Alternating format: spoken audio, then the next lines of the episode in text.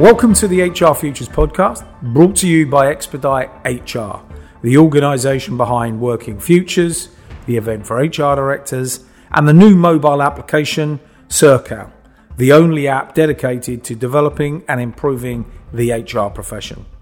This podcast is also brought to you in association with Zellis, the market leading provider of payroll, HR, and managed services. So, with me today is uh, Steve Moore, who's currently the HR director at CBRE, but previously to that, uh, HR director at Ladbrokes, um, uh, British Gas, and Virgin Media. So, welcome. Thank, Thank you you. for joining us. Pleasure. Um, do you want to just tell tell us a little bit about uh, the role you're currently doing, the organisation, perhaps some of the challenges, the things that you Yeah, yeah. you know keep you awake at night? Sure, yeah. So uh, I joined uh, at the end of last summer. I'm interim there, uh, looking after the uh, FM business uh, across the EMEA region. So I got a big HR team spread all across that region, 40 countries, 20,000, over 20,000 employees. Uh, and there's a huge amount going on, and, and we, we talk a lot in the business about the challenges that we've got, but but actually, a, a lot of other businesses would give the right arm to of the challenges that we've got Okay. because a lot of them are linked to uh, the rate of growth in the business, which is just phenomenal. Okay, so uh, FM facilities management. So you know the types of jobs I would imagine are people on site, security, looking after heating and ventilation systems, that sort of stuff. Do you do?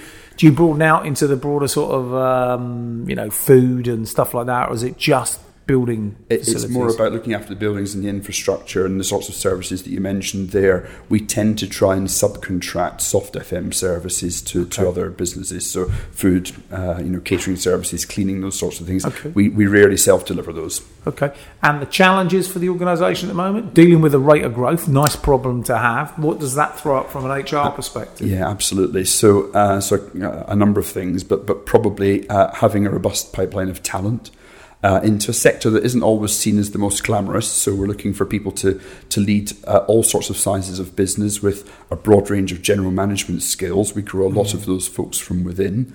Uh, but uh, our rate of growth just means that we also have to uh, be in the market and looking for talent from outside.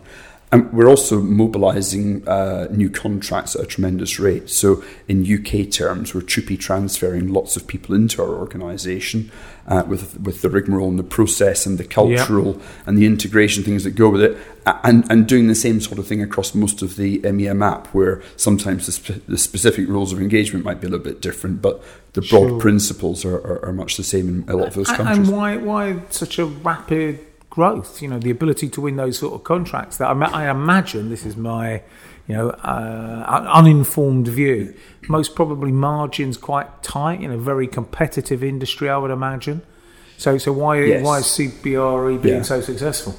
Uh, I think uh, for a number of reasons, I think we've got a good record of delivery for clients, and there's quite a lot of referral. I think we've got a senior team who've been in this sector for a long time. They've got you know very big networks and good relationships and those sorts of things.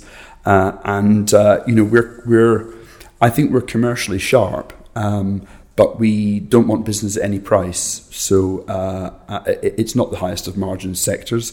That's absolutely right. But uh, but I think we're we're keenly priced while saying, look, we think we're the best at what we do.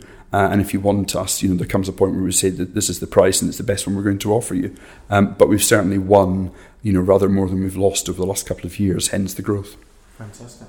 And, and in terms of what you've done previously, because I think you you know the, you've been in some large organisations. I don't you know British Gas, Virgin Media, uh, uh, and, and Sharp as well. I know that was an, only an interim period. So tell us a little bit about your take on HR in different sectors and what's the same and what's different.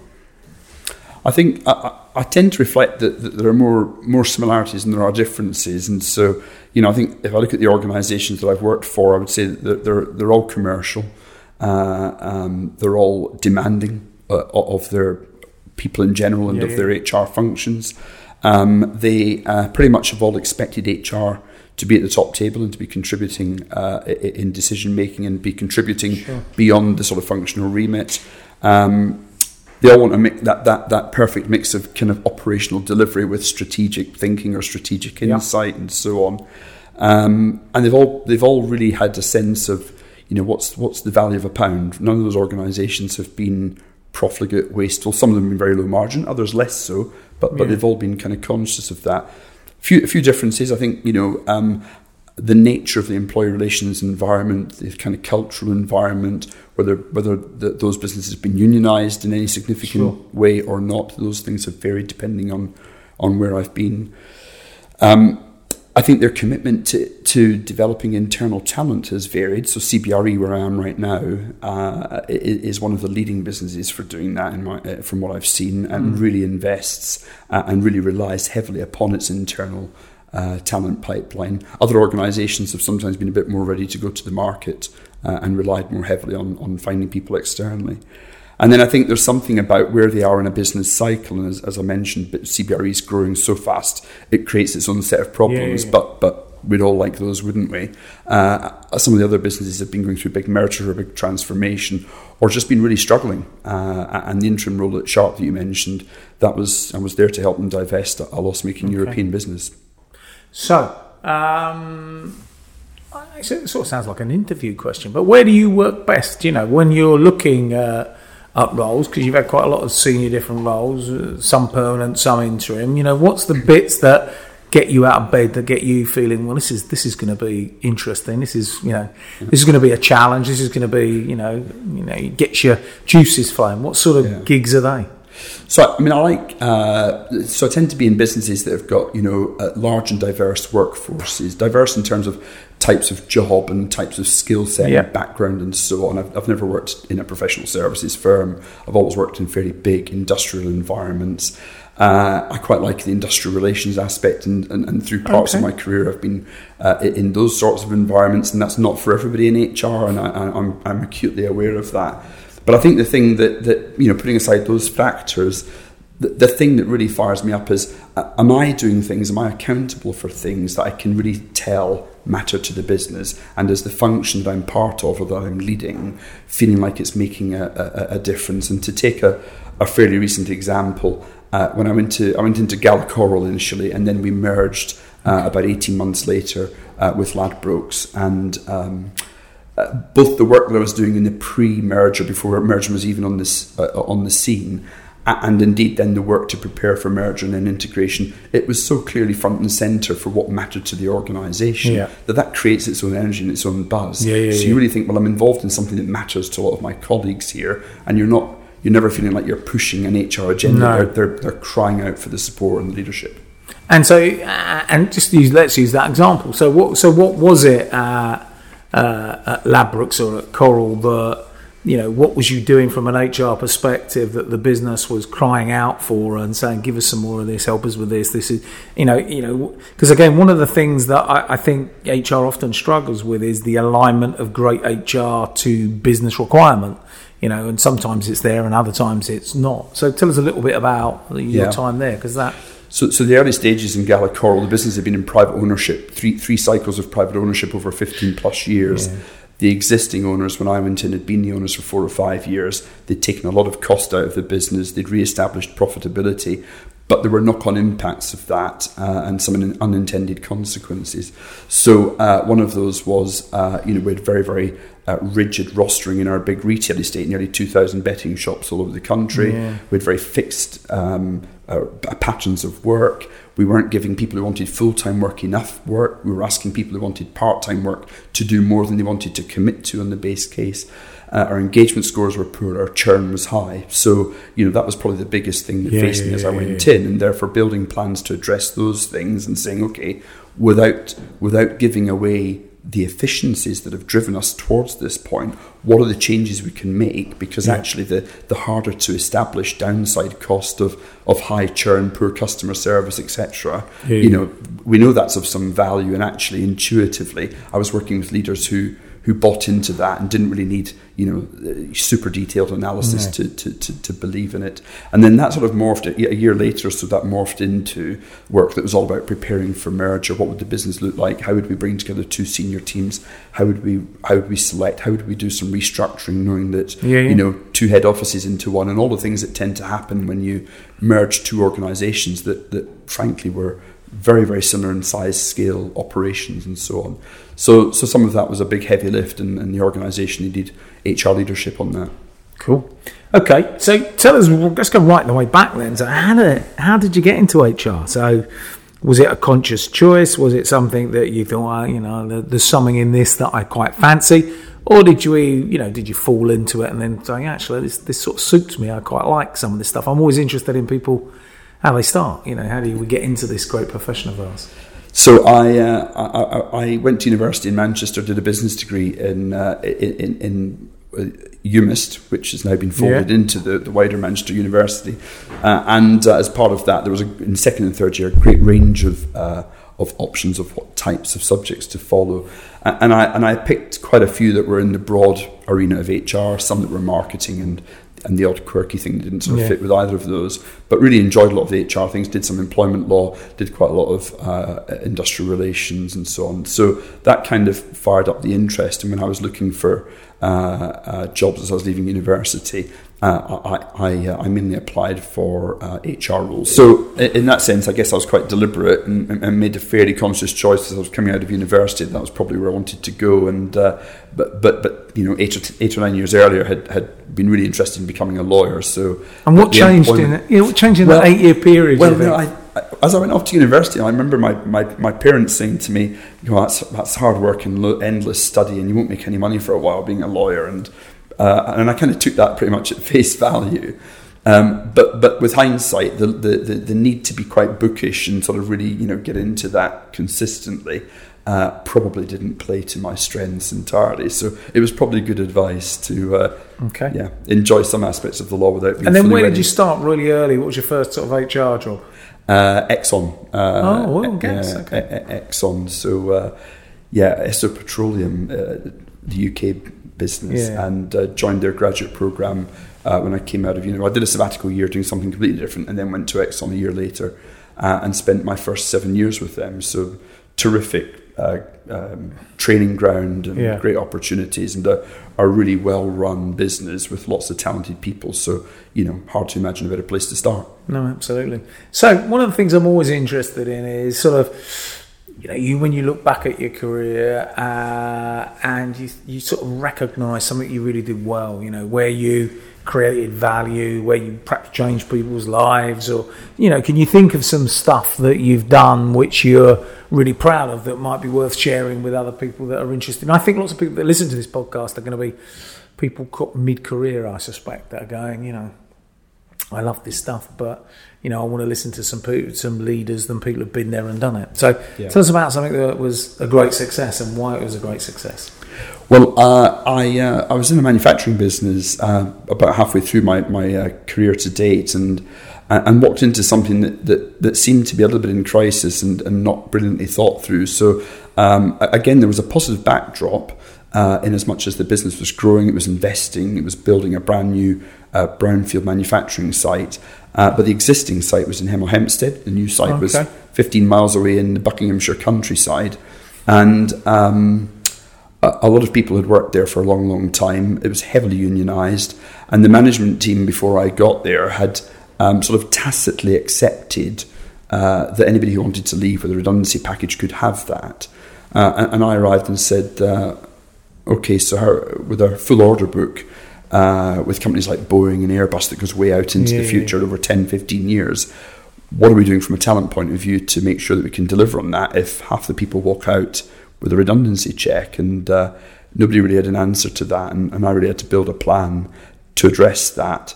Uh, and give that management team confidence that that legally we could go down that path. And to be honest, the legals were secondary, and the biggest challenge was trying to bring the trade unions on side because you know taking this different stance uh, made made us the management team and, and me the the, uh, the, the, the guy who was at the centre of it all uh, very unpopular. So they understood that you know we had, to, we had to have a viable business, we had to retain talent, we had to grow.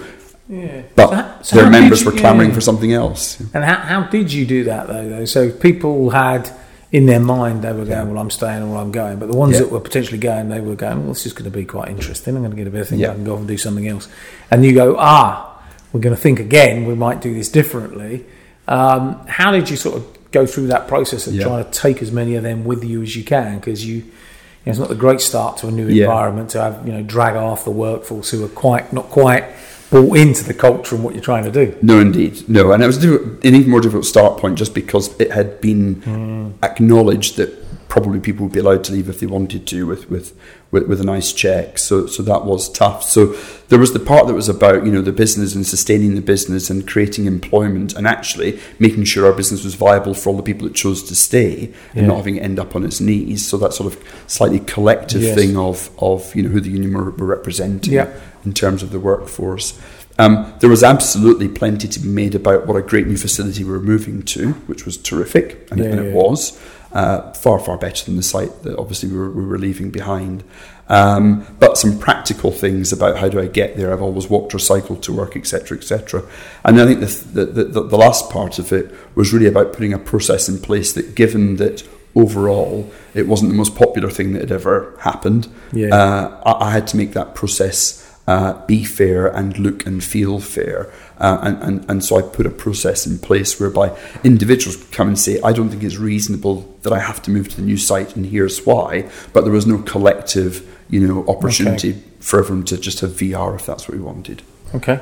And, and how did you do with the unions? Because they most probably were uh, a bit difficult, to put it mildly, I suspect. They, they were, they were, and, and I was dealing both with people who were local and employed by us Yeah, and stewards on site as well as regional uh, FTOs and uh, and so on. And um, uh, look, everybody kind of got it. You know, nobody no, nobody said this makes no business sense.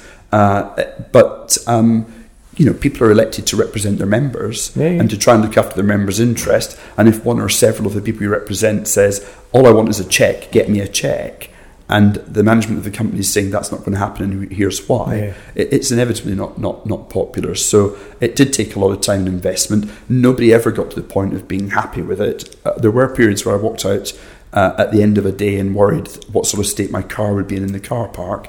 Um, But I think there was some respect for um, what we were trying to achieve and why this was important, even if it was for some people uh, deeply unpopular. Yeah. And, and let's go the, the flip side of that question. And you know, is there things that you look back on your career and go, if I had my time again, I might not do it that way. You know, it's not so much the failure as actually learning. You know, I, I think that one of the great problems with HR is we don't experiment, we don't innovate, we don't try stuff and go, well, that didn't work. Let's try something else. You know, we we're sort of setting ways of doing stuff.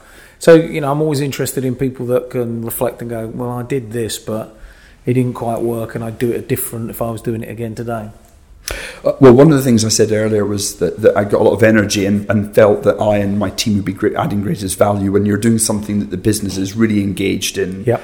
uh, really committed to, needs help, needs leadership, etc. And uh, and the area of performance management tends to be one of those uh, that that is not very popular with anybody in, my yeah, yeah. experience. So, so one of the things that I certainly have found tough is is having a real sense of what it is we want to do or change in that area because I don't have a massively strong No. view about it. I'm not trying to deliver something very specific. But I think the learning for me was in an, uh, in an organisation a few years ago, faced with the our, our performance management is in some disarray. We could do with kind of Sure. refreshing or rejuvenating this. Ah. I um, I probably was too consultative, which in some ways feels a, a, a- terrible thing to say, but but actually I probably just asked for too many opinions, got too many people involved, you know, went on a big stakeholder expedition, and of course there's very little alignment about what we what people wanted. Do they want kind of something quite forced and rigid with distributions or not? How many levels of rating? What what labels do we use? How do we formalise it once or twice a year or some other thing? You know, it was just everyone had a view. Nobody liked any sort of form of the answer. So, with with hindsight, you know, I'd probably lock myself in a room for two days and just design it on my own. Yeah. So uh, that that was hard work. Yeah, I, I, and I think you're right. I mean, I think there's a huge debate at the moment around performance management. You know, on one extreme, people saying we're just going to take it out and we want informal, spontaneous conversations, and other people still sticking to you know let's do a forced distribution and rank people and do leveling meetings and all of that. You know, I mean, where are you? What do you you know? I, uh, what's your view on? the right approach to performance management? Are there, you know, do you have some principles that you, that you think, well, for this type of organisation, you know, you need to do, you know, because again, a bit of a long question, But I, I, I always think, you know, when we talk to HR professionals about performance management, sometimes you get this view which is, well, if we don't have anything in there, they won't ever do it. I'm not convinced of that, but so just tell us your views about performance management. You know, well, I think the good, yeah, the bad, the indifferent. Perhaps. I am probably a little bit sceptical and probably do feel a bit like if we don't have something a bit formal, then then nothing might happen at all in in some areas. Uh, and I think you've got to look at big questions like, how, uh, you know, how rigorously do you do you attach it to your compensation planning processes yeah, yeah, yeah, or not? You know, so do you need something that helps drive it, and do you need some sense of, um, you know, fairness and and calibration around outcomes absolutely. and all of those sorts of things? Um, uh, there's been obviously a move in recent years to something that's more flexible, something that's more nimble, something that has got less of a, an annual or a, or a twice a year feeling to it. I think some of those things probably work particularly well in uh, fluid environments like big consulting firms where the people yeah. you're working with or for project to project will vary. Yeah. and I've got some friends and, and ex colleagues who work in those environments, and I can see why that would work well there. Yeah. I find it harder to apply that into the sorts of businesses that, that, that I've been part of. Uh, I'm a big supporter of meritocracies uh, and have tended to sort of rail against things where I don't think there's enough differentiation and people shy away from those. And often uh, having a slightly um, you know cumbersome but, yeah. but, necessary set of tools around performance management will help drive that forward. So so on balance, I'd have something.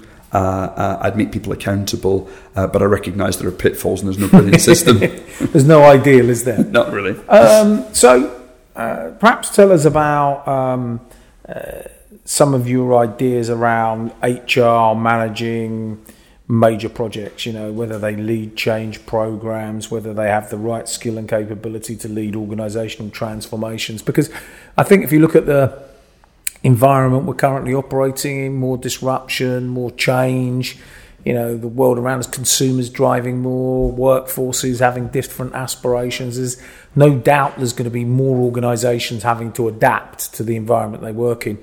You know, what's HR's role in change management and leading sort of strategic uh, transformations?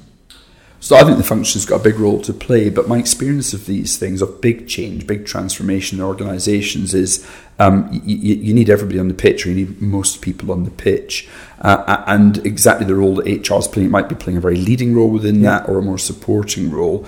But, but we tend as a function not to have either all of the answers uh, or, or, indeed uh, interest and ownership and experience of all of the things that need, need to be addressed. So uh, I, I, think it, um, it, it depends on the situation. If I think about you know big M and A activities.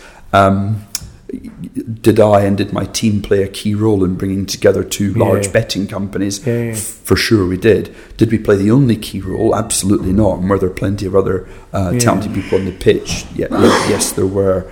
Um, and I think you know we bring skills in in organisational design, uh, in matching managing the change process, uh, in in the things we have to do both formally and informally yeah. around consultation, giving the employees a voice, uh, stakeholder management, communications, and so on. And I like to think as a function that we tend to be better at some devil's advocacy, which I think you need in in, in, in these and other things, but. I wouldn't say that as a function we tend to be terribly strong on leading in things like um, you know technical and digital. I'm not sure I'd go to HR no. for you know yeah, yeah. cutting edge uh, uh, insights there, and I'm not sure as a function we're brilliant at project management, project and program management. Yeah, yeah. I mean, I, I think it's just a great, interesting debating point. I mean, I think you know if you think about change in organisations, I think you're right. There are key facets of skill that HR bring to the table. OD is obviously one, but you know, behaviour, cultural definitions, reward structures, all sorts of things. But I think one of the things I'm interested in is whether we should be taking a more active role, a more central role, because if you think about organisations, in reality, the change is predominantly the difficult bit is the soft bit, isn't it? It's the people bit, you know, the, the project management and defining what the technical solution might be. I, perhaps I'm a little naive, but I uh, perceive to be perhaps a little easier than, you know, taking a workforce through a transformation, which means they're going to have to do very different jobs in a different way. So, um, but again, I think that the issue is is have we got the you know the breadth and would we be trusted? I mean, it's more to do with positioning HR within an organisation, really. I think, but you know, is, is is there been times in your career where you've worked with CEOs that really want you to play that strategic role, want you to challenge them and the board and other times when it's seen as a support function. Have you had both experiences? I certainly have. Yeah, absolutely, I have. I, I mean, I, I uh, you know, when we were talking earlier about how different our organisations versus what are the things they've got in common, you know, one of the things I, I said was that, that most of those organisations have valued HR, have wanted uh, key HR people at the top table wherever you're sitting in yeah. that structure, whether you're an HR business partner supporting a function or a division, or, or you're the overall yeah. boss of the, of the of the whole of HR.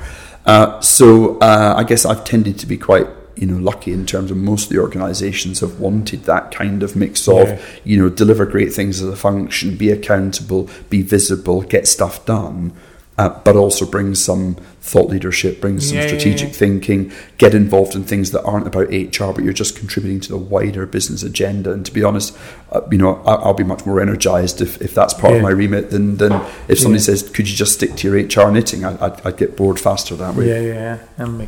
Um, I suppose I'm just sort of going on a, a little bit at a tangent, but again, I think one of the my other things about our profession is is you know are we really attracting the brightest and the best into HR you know so if you look at us perhaps early careers do we get the brightest and the best people or do they go off to marketing or sales or operations or finance? Uh, and secondly how good are we apart from the sort of fundamental basics of getting you know your CIPD and your employment law and you know some of the fundamentals are we good at really developing hr people for the challenges that we see ahead? So two questions in there steve. One is how good are we at attracting the right people into hr and secondly how good are we at developing people so that they you know they're as good as we need them to be I think we're probably a bit patchy at attracting the best people. I think, you know, I'm, going back some way now to talk about coming out of university yeah, yeah, yeah, and my own career decision making. But but I, I, did quite a lot of graduate recruitment in my first uh, few years after that, and then have had uh, some involvement from time to time yes. uh, uh at different points in my career. And uh, whatever route you're coming in, whether it's out of university or through apprenticeships or, or, or anything else, you know, I think that HR is not always the most visible career and, and therefore people making conscious choices about it, which might have been behind your earlier question. Sometimes people do kind of find their way or fall into the yeah. function, and that probably means that that that um, that the overall talent is a little bit more diluted than than it otherwise might be if it was full of people who'd made really uh, explicit and positive choices. Uh, to be there. I think that in terms of development, uh, I, I, think it's probably quite organisation specific. That's I been my experience, some yeah, better yeah. than others. Uh, Exxon, where I spent my formative years, was great in terms of uh, development, but it, but it was development where you had a real job from day one. They expected you to deliver and add value from day one, and then both through uh, the things that you were doing and getting involved mm. in, and the more formal learning programs that ran alongside it. That that was what really shaped you. And, and I still think back to a lot of my experiences from from the nineties, and think that the, a lot of those stand me yeah. in, in good stead today. I think as a function we can be a little bit cobbler's children, and when I when I'm doing annual reviews in my favourite performance management system. uh, I and people who work for me quite often reflect upon we've not invested enough of our own time no. in thinking about our development. Uh, and we've not been selfish enough while we've obviously been uh, worrying about the wider organisation. Cool, thank you for that. I'm going to take uh, one more question before we take a break. I think you know we have lots of tools in our armoury. Um, and we have to choose what's the right thing to deploy to give us the most impact, uh, you know, deliver business results, make it a great place to work within the organisations that we work within.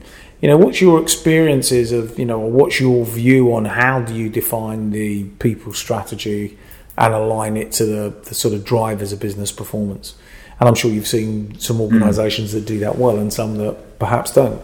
And what's the difference between well, yeah. the two? And I was once asked in, a, in an interview about uh, uh, about whether I sort of came with a ready-made plan, as it were. You know, irrespective of the context, the organisation, the sector. You know, is this this is what HR will look like for you? And I, I probably looked at the, the interviewer slightly quizzically and said, well, not no, not really, because um, I think these things do have to be context specific. You have to understand what's going on, what are the drivers, and, and if you don't spend some of your time always in listening mode, but in particular in your early days and weeks and months in listening mode, then then you're not likely to be building an HR strategy that's going to be as aligned as it needs to be to what the business is trying to achieve and to take Gala Coral uh, a few years ago. Uh, uh, I mean, I actually went in there and was told we've got a recruitment problem, and then through a number of kind of discussions and a bit of digging, figured out we had an attrition problem and we had a types of contracts of a pro- uh, contracts of employment problem, yeah. and we had an engagement problem, and and those things together were almost certainly driving a customer service problem, and uh, and therefore started to build some interventions and some strategies to address those things, while at the same time saying, yeah, you're right, we do need a new ATS, we do need to spend some money, and we do need to go through a difficult, you know, project process of putting that into place. Um, but but how good the ATS was was not the number one question in town, and it wasn't front and centre of the HR strategy that, that I spent my first few months trying to develop. And so let's get back to that point about you know developing capability. You know, is it a uh, nature or nurture thing? So did you just develop? You have an intuition for digging around and diagnosing business issues and looking at HR and, and then developing strategies, or is it something that you uh, you learned, you observed, you were taught, you had a mentor, someone showed you know that? Because I think the, I think it's a gap. I really have a feeling that there's a fundamental weakness there within our profession. I think there's I think there's a whole raft of things that come into that. So uh, I think part of it's about confidence. Part of it's actually about getting to know the business well enough to then ask business questions that have people and HR consequences, Absolutely. and then thinking about what to do uh, as a result of that. Uh, and um, uh, you know, part of it's about taking an interest and getting involved. So, you know, there were people in Gala Coral who said, "Come, we can't believe you go out and spend a day in, in, in a bunch of our shops and go around with a retail area director." Uh, and I said, "Well, how else am I going to understand what it's like to be on the front line, to be dealing with our customers, and so on?" I've got to have some semblance of, of being in touch with that. So, you know where does that come from? And i mentioned confidence but but but some of it's also about formal learning around that. So again early in my career i remember going on a, a two or three day uh, consulting skills workshop. And this was kind of you know quite you know the vogue thing yeah. in, in, in, hr but how do we as a function act as internal consultants? And, and probably things like that were partly in my dna and probably in quite a lot of people's dna uh, uh, augmented by a program like that that yeah. almost then said, here's some skills and tools, but also here's almost giving you permission. You know, this is what we expect of yes. you as an individual, of you as a function. So I do think that's an important uh, an important role, and, and I've always liked to think I'm a bit you know a bit of an agent provocateur in uh, in any business that I've been in. Any sort of mentors along the way? Were there people that you can sort of look back and go, I learned tons from that individual? You yeah. Because I mean, I think in my career there was two or three people that sort of helped me, you know, develop my thinking, build my confidence, got me to believe in, you know, perhaps holding up the mirror a bit more than I would have done at that stage. Yeah, yeah, definitely. So, certainly two or three very early on. So so I had some really talented, capable uh, bosses or other senior yeah. people in the in the HR fraternity in in, in, in Exxon, uh, and kind of you know, I was involved in some really interesting industrial relations challenges. I made one or two people who had real depth in that area. Yeah, yeah, yeah. I also had a real enthusiasm for it. So that was almost a perfect kind of learning uh, and being mentored environment, which, which, which was terrific. Uh, I worked for a guy who had the most amazing ability to deploy great metaphors and analogies at, at no notice at all, which uh appealed to me greatly. And I try and do a bit of that, a bit of that myself. And then and then actually probably after some years of getting very little feedback you know because we get into yeah, those yeah. cycles of you know you're at a point in your career where it, it, it sort of stops happening so much yeah they expect it? you to know all the answers don't they absolutely but but I had, but I had a boss a boss more recently who, who gave me a couple of really good pieces of feedback after only working with me for four or five months that, that actually felt more helpful and insightful uh, than, than probably anything I'd heard in five or ten years and caused me to sort of reflect which was which was great mm. Okay, we're going to leave the uh, podcast there for the moment. We'll be back for the second part of the podcast. We're going to explore the future of HR, some of the challenges from technology, and we're going to a little bit learn a little bit more about Steve the man, about what he does, what his passions are outside of work. So back in a couple of moments.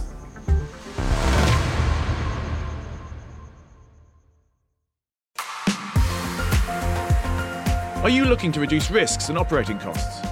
Or increase your agility and capacity. There's more pressure than ever for HR and finance to provide strategic value for the business and for CEOs. At Zellis, our expert team creates software and managed services that handle your entire payroll and HR admin processes. We believe there are two sides to the employee experience the fundamentals that need to go unnoticed, and experiences that employees really care about. And we can help you master both. We're here to make the complex simple, freeing you up to focus on your people and achieve your goals. Find out more at zellis.com.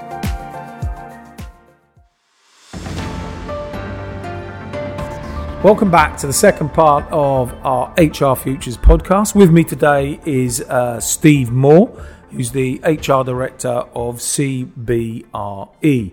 And previously to that, uh, Ladbrokes Coral, British Gas, and Virgin Media. Fantastic uh, opening to the podcast where we explored uh, how Steve got into HR, a little bit around some of the jobs, some of the challenges, some of the reflections on uh, how to develop HR strategy.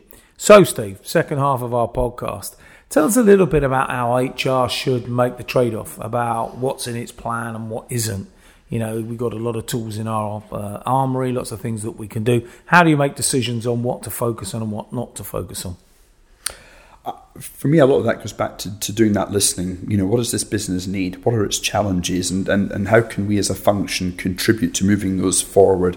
I think there's there's there, there are things that, that that you might need to put a bit more push behind because we are we, we feel like we're custodians as a, fun, a function for some of those things. Whether that might be about learning and development, yeah. or it might be about trying to lift up the diversity and inclusion agenda in an organisation. Uh, th- those things may not get the level of pull from the organisation that we might sure. want we might do a little bit more pushing.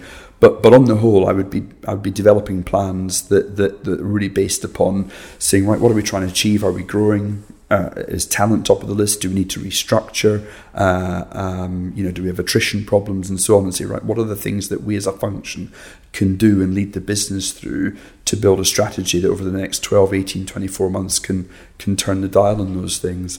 Um, as a function, we're often under pressure to try and do you know everything, and uh, and, and, everyone's terribly, terribly busy all the time. And uh, so, so I like to trot out something that I can't claim was mine, and I stole it from somebody else he, he may have stolen it as well. But I hired a marketing director who said, look, we can do anything, we can't do everything. And I think probably as HR functions uh, and leaders of HR functions, we, we, need to keep sight of that.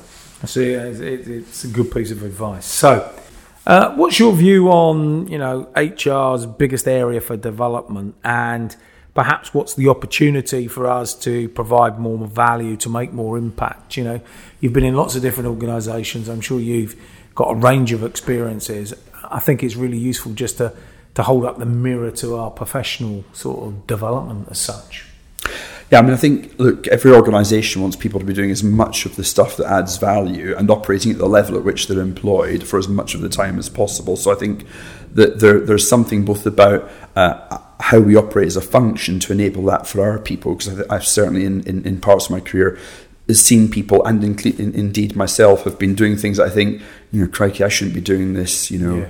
We've got too many professionals doing administrative work and those sorts of things. So I think we've got something about about continuing to work on that and actually doing things that help enable the same in the wider business. And, and things that there might be some organizations that these days take for granted but uh, I've not been in them. So so you know great automation, great systems, great data integrity and reporting, uh, great employee and manager self service. If you've got all of those ticked, those are probably enablers for both managers and HR people doing what they should be doing. But yeah. I think there's still work to be done in some companies. I, I think there's lots of work. I mean, and again, our ability to deploy decent systems, you know, going to organisations, whether it's Workday or Success Factors or Oracle or whatever it is, you know, people sort of are still shaking their heads going, it's still not quite doing what we want it to do, and it doesn't do this and it doesn't do that. And you know, my, my favourite question of HR people is always, how many people do you employ? And I love it when HR director goes, well, that's a tough question. You know, you go, well, we've got a bit of a way to go, you know. In an organisation that should remain nameless, we always had a process that said, what's the HR number, what's the finance number, now how do we reconcile that? Because they, they never naturally yeah. never naturally matched. So I think it, it's an ongoing uh, big challenge and, and uh, yeah, I mean, you know, when we were merging two businesses, we were saying, what's the ERP system going to be, and how do we bring this together? And you know, and, and yeah, one yeah. of those organisations had been through a very challenging implementation. I don't think HR does those things brilliantly, but no. to be honest, you know, we, we need to hold hands with our finance and our and our IT or technology colleagues, uh, and together we find that, in my experience, hard, hard work. But getting it done right will enable some of those things I was no, talking I about. think I think you're really right. I mean, I think you know more and more you look at organisations and go, you know, data's going to be hugely important. You know, if we're going to start doing predictive analytics and starting to really look at the data and draw stuff from a range of different sources and think how does this help us manage our people, then you know you've got to have a fundamental system that's got the capability to do that. And I think you're right. We don't deploy those things very well. Okay, so we've done a little bit about that. So if some young person was coming to knock on your door and say, look, you know, I'm thinking about a career in HR. I'm thinking about you know spending some time doing a HR role. What would your advice be? Yeah, uh, well, there's, I, I, there's there's loads of things I'd encourage them to do. I mean, firstly, I'd encourage them to get some variety. So don't don't get don't get pigeonholed into one area too soon because HR uh, as a single function has got many different parts to it, and, and, some people, you know, love some aspects of it and would never touch other parts of it. So get some variety and understand, you know, what, what you can contribute and where your sweet spot is. Um, you know, develop your your core skills and don't don't try and fast forward through that too quickly. So, you know, I, have been an HR director either at a divisional level or a regional level or or, or, or for a you know uh, uh, the whole of a smaller business for, for a dozen or years or more. Uh, and I still talk to senior colleagues about thorny ER issues. Uh, and if I hadn't got the grounding in that earlier in my career, I wouldn't have the kind of confidence to sort of get on the pitch with that. So, so, so lock those things in early on. Understand the business you're in. I've, I've talked about that at other points in our discussion, but, but really understanding what your business is doing and, and what the drivers are and how the function can contribute is important. Um, I think take an interest in the sector that you're in and the wider business environment yeah, yeah. and just be informed. Uh, however you choose to do that, there's so many opportunities these days with the range of media. But uh, uh, uh, uh but but but do that and keep keep relevant uh, in the broadest sense. Um, keep learning. Don't become a cobbler's child. Keep learning and focusing a little bit selfishly on yourself and, and, build a network. I think these days networks are as important, if not more so, than they've ever been. You know, you hear the stats all the time about how many people land new jobs through a network rather than through a more traditional yeah. process. I think having a relevant network.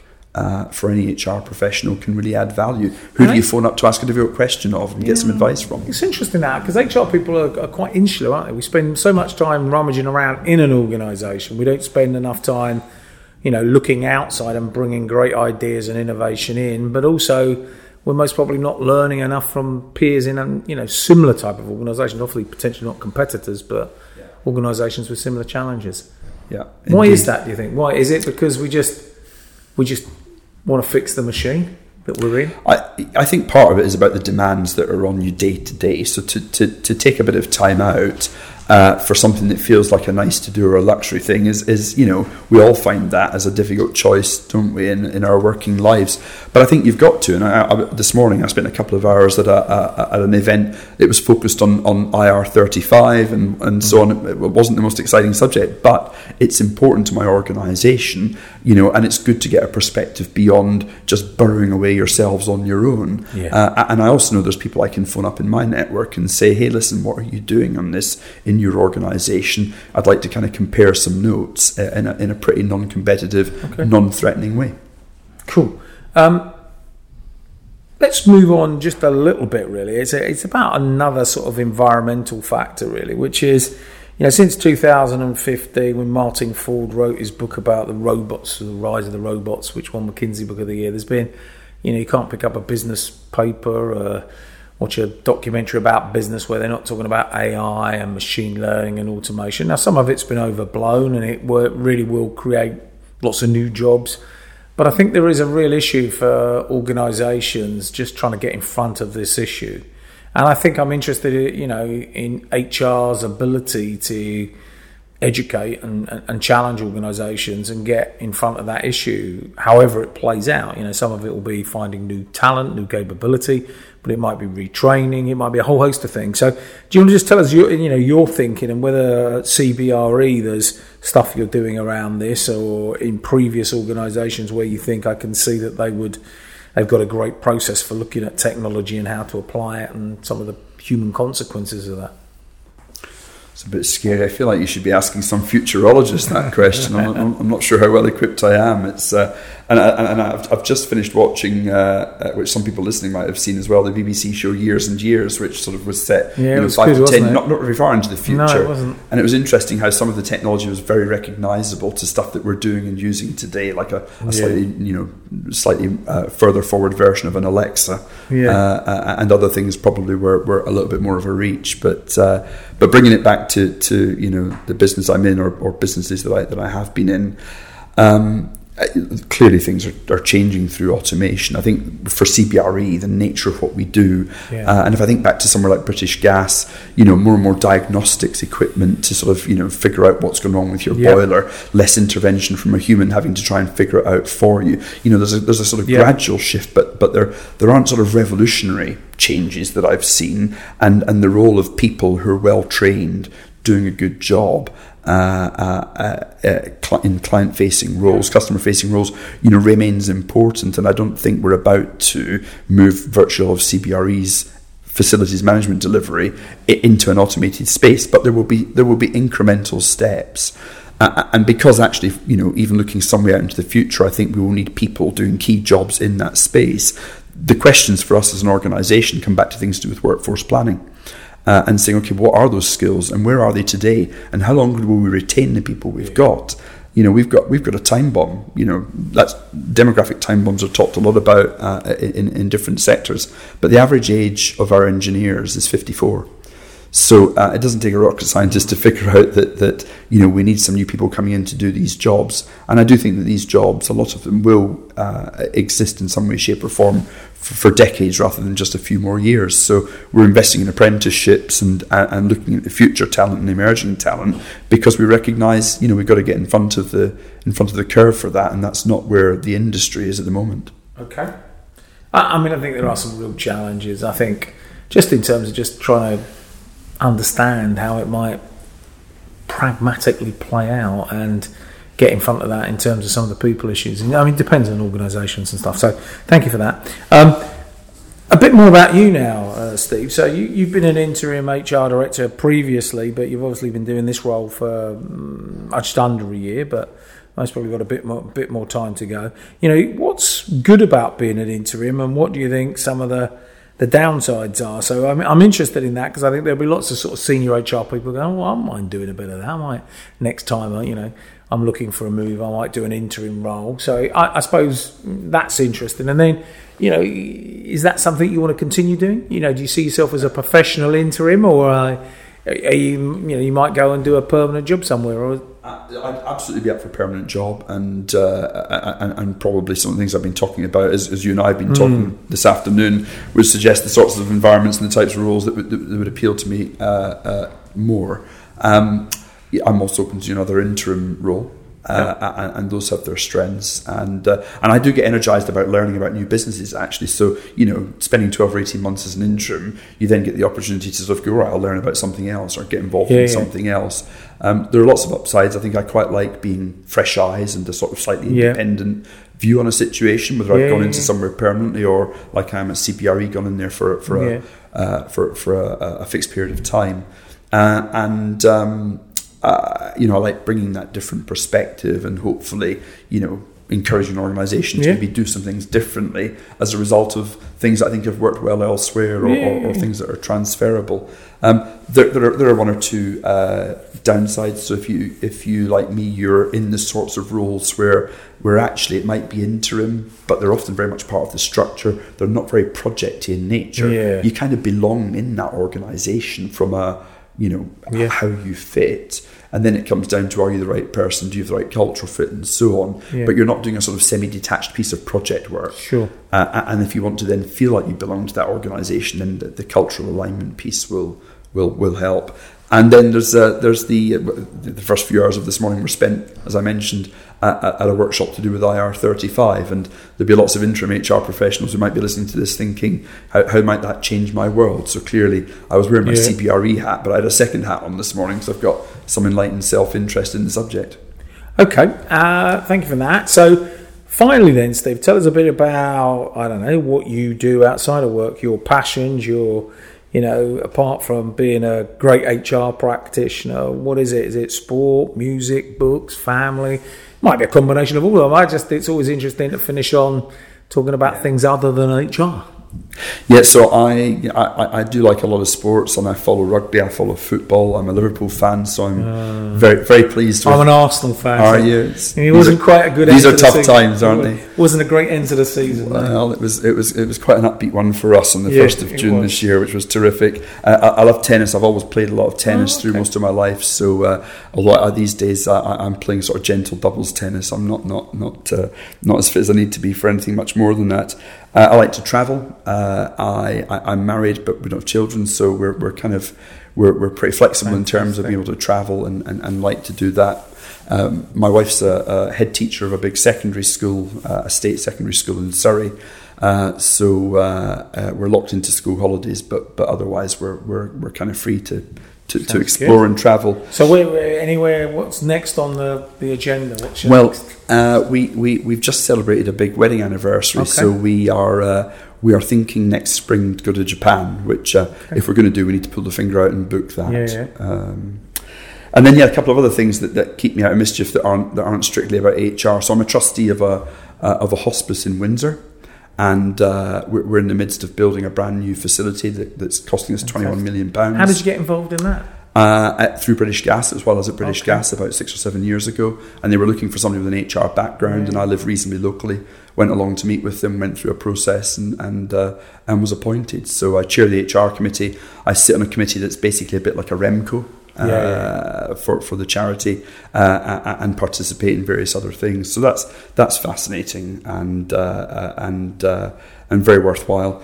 And uh, and then and then at the more frivolous end of things, I do the odd gig. I sing in a I sing in a pub band. You're a, a, you're a singer, are you? I do.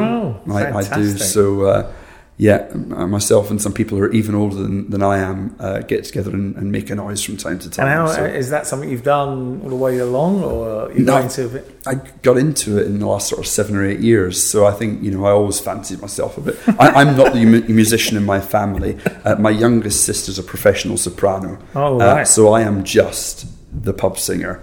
But uh, but it's a bit of fun. It's a bit of uh, a bit of relief. And, Do you rehearse uh, and stuff, or yeah? Otherwise, we'd be even worse than we are. So yeah, we, we, we have a bash. We, we, we do rehearse and uh, and what do you uh, play do pubs gig. or weddings? Yes, and pubs, gig? and we, we, will do the odd uh, you know uh, birthday or wedding event, but usually for people we know because we're not a weddings band. We don't have a load of ABBA songs in our repertoire. You know, we're, we're you're more likely to hear us doing you know the Buzzcocks and uh, okay. you know um, some some some rock and roll stuff from the early 60s through to now. Okay, sounds great. Sounds like keeps yourself busy, anyhow. So I think there's been some really good insight. I think you've shared quite a lot with us, Steve. I think it's been very insightful. So thank you for spending the time. It's really appreciated. Um, I think people will get a lot from the conversation. Pleasure. Nice talking to you.